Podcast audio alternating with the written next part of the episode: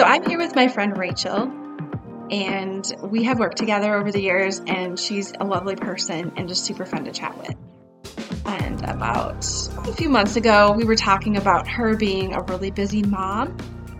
She has four kids, and she was working, and um, one of her daughters had some therapy visits. She was trying to coordinate all the things and she was telling me how, what that process looks like. And I just thought that was really interesting to hear how a parent strategizes and you know picks priorities and figures out what you know what works for the family. And then also how does one take care of yourself when you're a busy caregiver?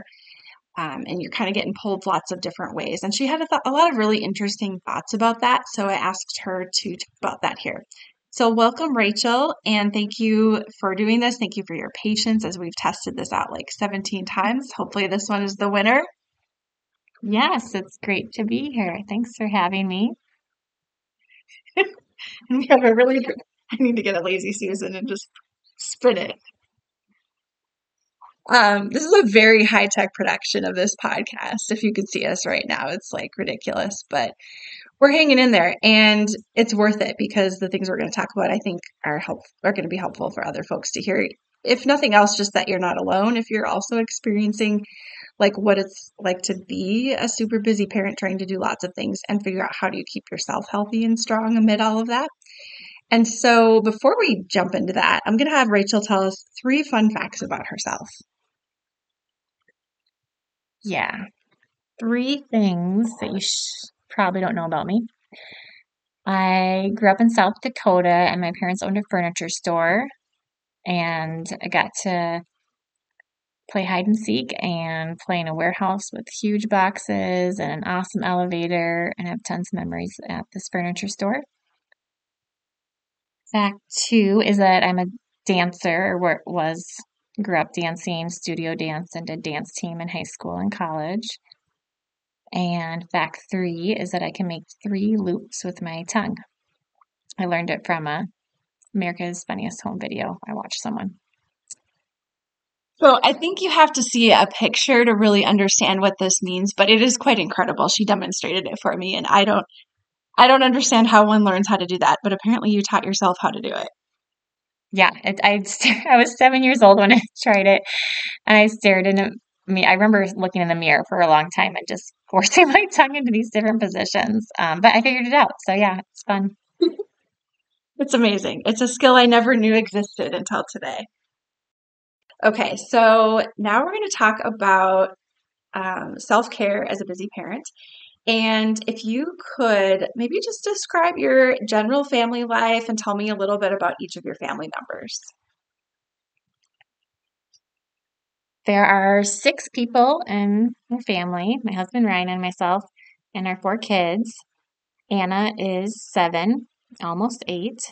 She is a firstborn, um, rule follower, loves to read, do gymnastics, loves challenges and is competitive.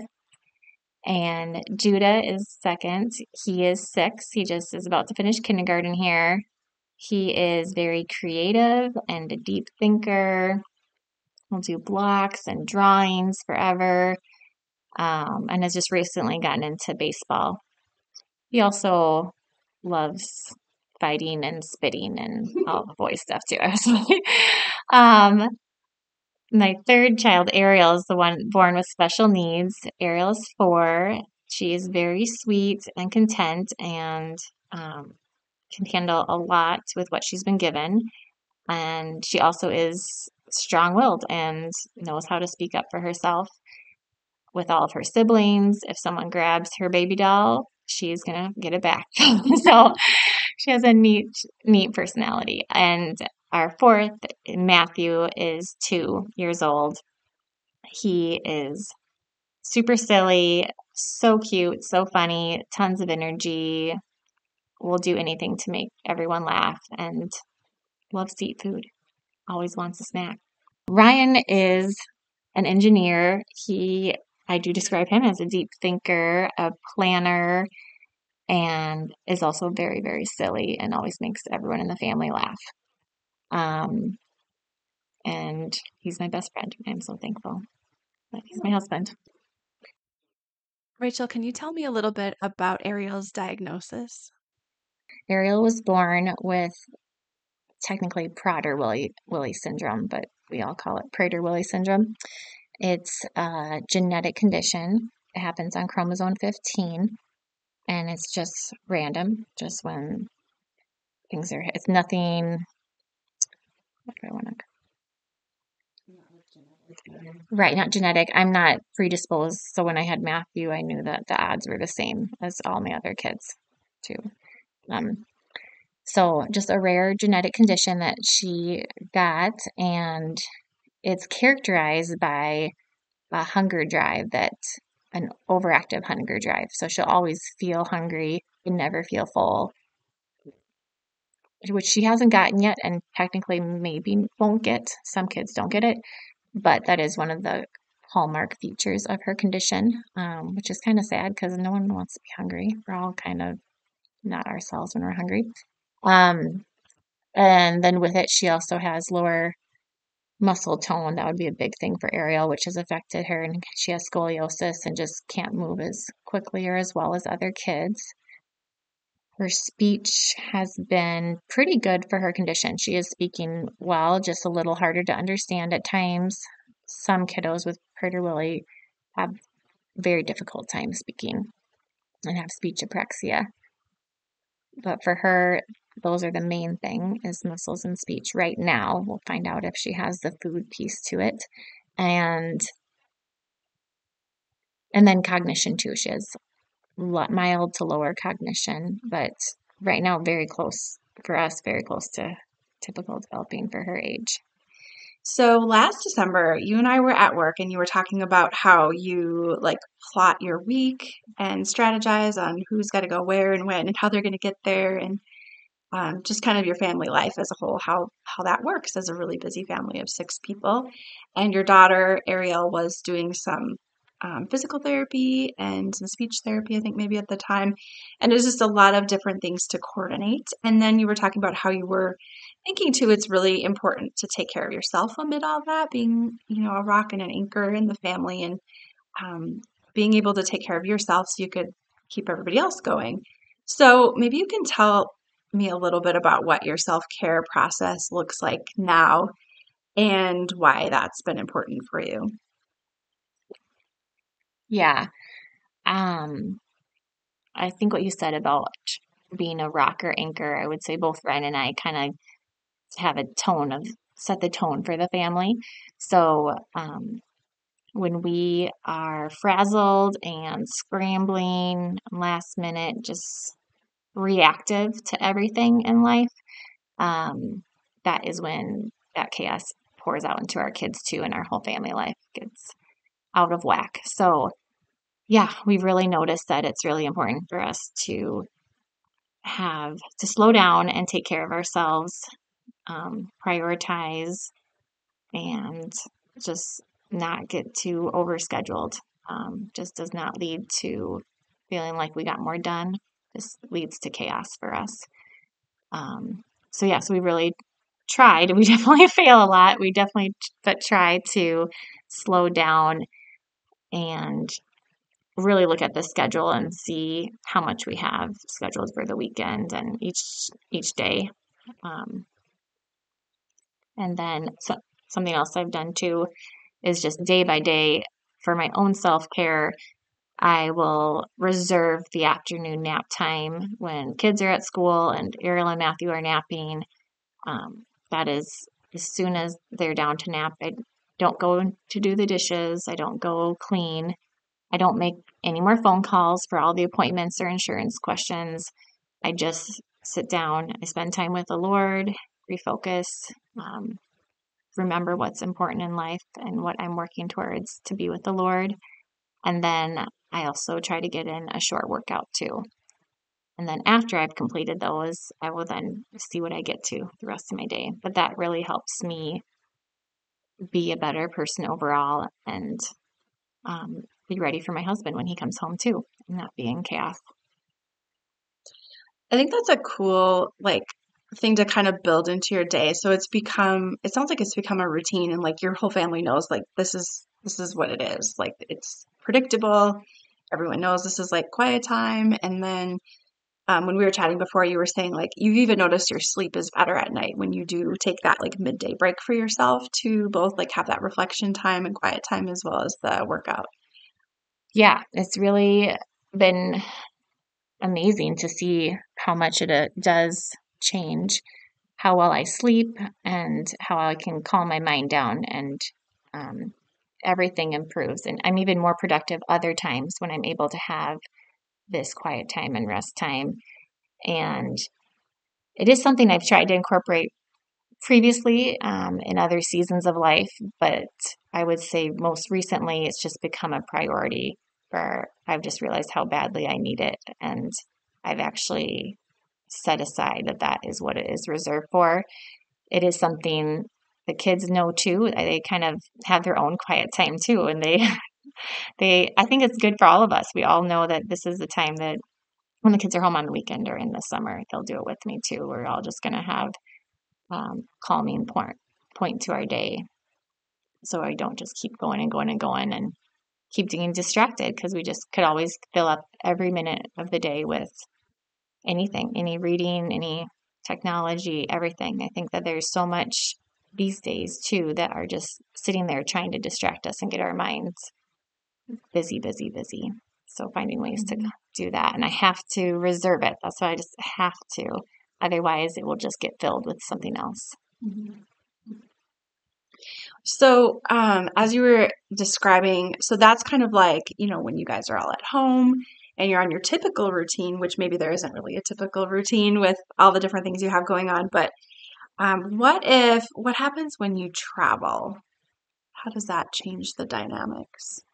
Or if you're like, yeah, I can't think of any other examples. Maybe you can think of other times when you're not like in your typical routine. How do you still prioritize that, like self care? We don't travel.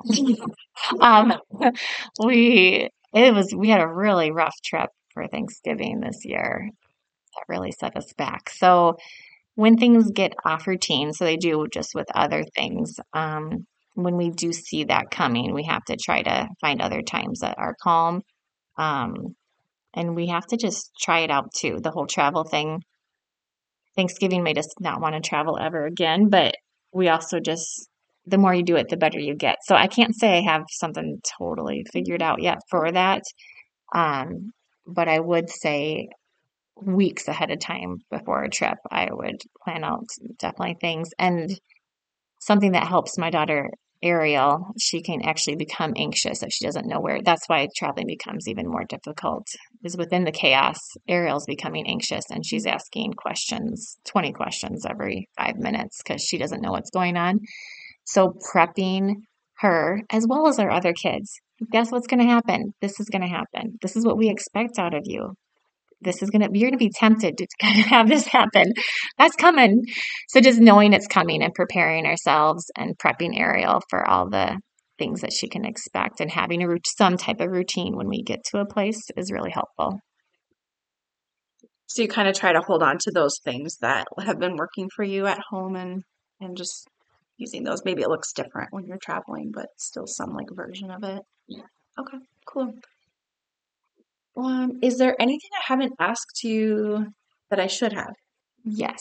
So we do get together with other families with Ariel's diagnosis too. Um, and I wish we could do that more. I wish I, there it's a rare condition, so um, we know you know a handful of families all about all around the Twin Cities, good 30, 45, 45 minutes to get to them. Um, but that's been, you know, even just a phone call with another mom has been really beneficial for me too. Um, it is a unique diagnosis and there's a lot of variety within that, but there are some similarities that are helpful to kind of just talk through um, with someone else too. Sometimes when life gets really busy, you've tapped into your greater support network, having other family members, maybe even take kids to appointments or you know, whatever the case may be. How does how does that play out when you need to pull someone else into the equation? Yes, so things we've done is definitely um, relied on some family members. My in laws have been able to babysit Matthew if I'm taking kids as uh, for an appointment with Ariel, um, but also bring Ariel to an appointment at times. Um, and it's helpful that they know Ariel and work so well with her. Um, and something else too that I've done is I try to not do too many appointments. And this summer, I'm planning a month of no appointments where we just get to be home and be with all the family and go to the parks all together. And, and Ariel gets to be a part of that. So being strategic with when you do appointments and how much, and knowing when you have to take a break, even if, yes, the speech appointment would be really helpful, but it would actually be more beneficial for our family to be in a good spot and we need a little break from the everyday appointments that we can yeah take a break from what are some wins that ariel has seen so far in the past year I mean, her speech has been a huge win this last year. She's in sentences, communicating concepts and thoughts we did not know she was going to do. And we're super happy I love that. I want to know what she's thinking. I want to communicate and tell her things and know that she's understanding everything. So I've been super happy with that. Um, she's had some improvement with her walking and her muscles. That's the greatest area. Her scoliosis is staying steady. We're really happy with that. It could be getting worse and needing surgery, but right now it's not. It looks like it's still staying steady, and we want that. Um, and she just has thrived at her preschool. Like, oh my goodness, she's done so well. She will come home talking about all her friends, and her teachers are blown away. They're just like, she is participating. I mean, not compl- she can't always do all the actions to the song or quite as fast as all the other kids, but they have a time where each of them pull out their stick and it says their name on it. They get to answer the question. And at first, she didn't really want to talk by the end of the year, she was jumping into the questions and participating and does all this artwork. Um, so that's been a huge blessing this year to really see her um, do that stuff.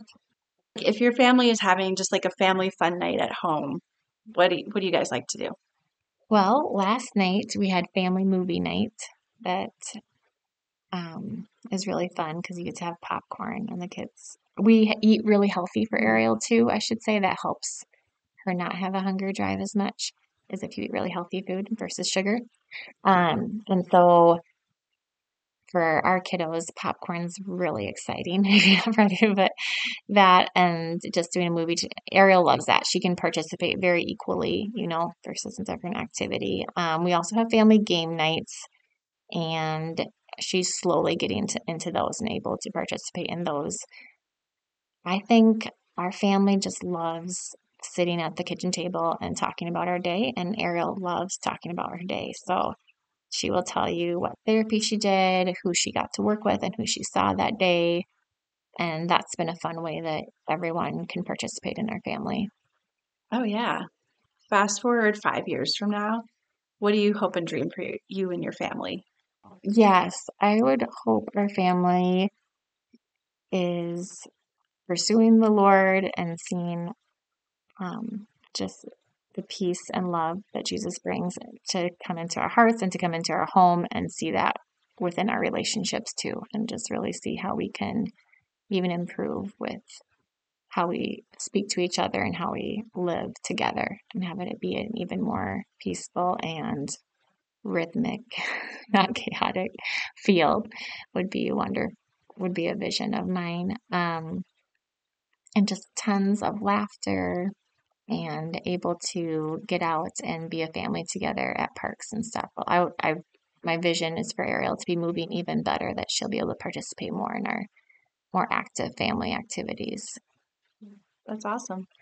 Thank you so much for taking time to share about your story of um, just what your family has been experiencing and what you have just just kind of come to learn about yourself and what you want and need in terms of self care.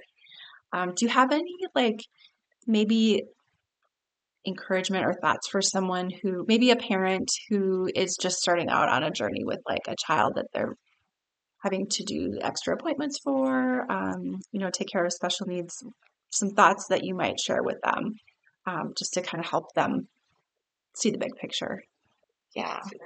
I would say there's a lot happening in your child's brain that you can't see when they are special needs if they're having a slower time talking or something but that child is taking in so much and i think you don't even realize how much your touch and your presence and a book you're reading to them is doing for them so just know that what you're doing is really a lot and that if you don't make it to absolutely every appointment, that is okay. You do need to take care of yourself and your family. Um, and that's what your child needs too, is for your heart to be in a peaceful spot. And that you don't also don't know so much about your child and how many how much that child's going to bring you joy. Um, there's so much coming for you, um, even in the road of challenges, there's also some blessings for you too.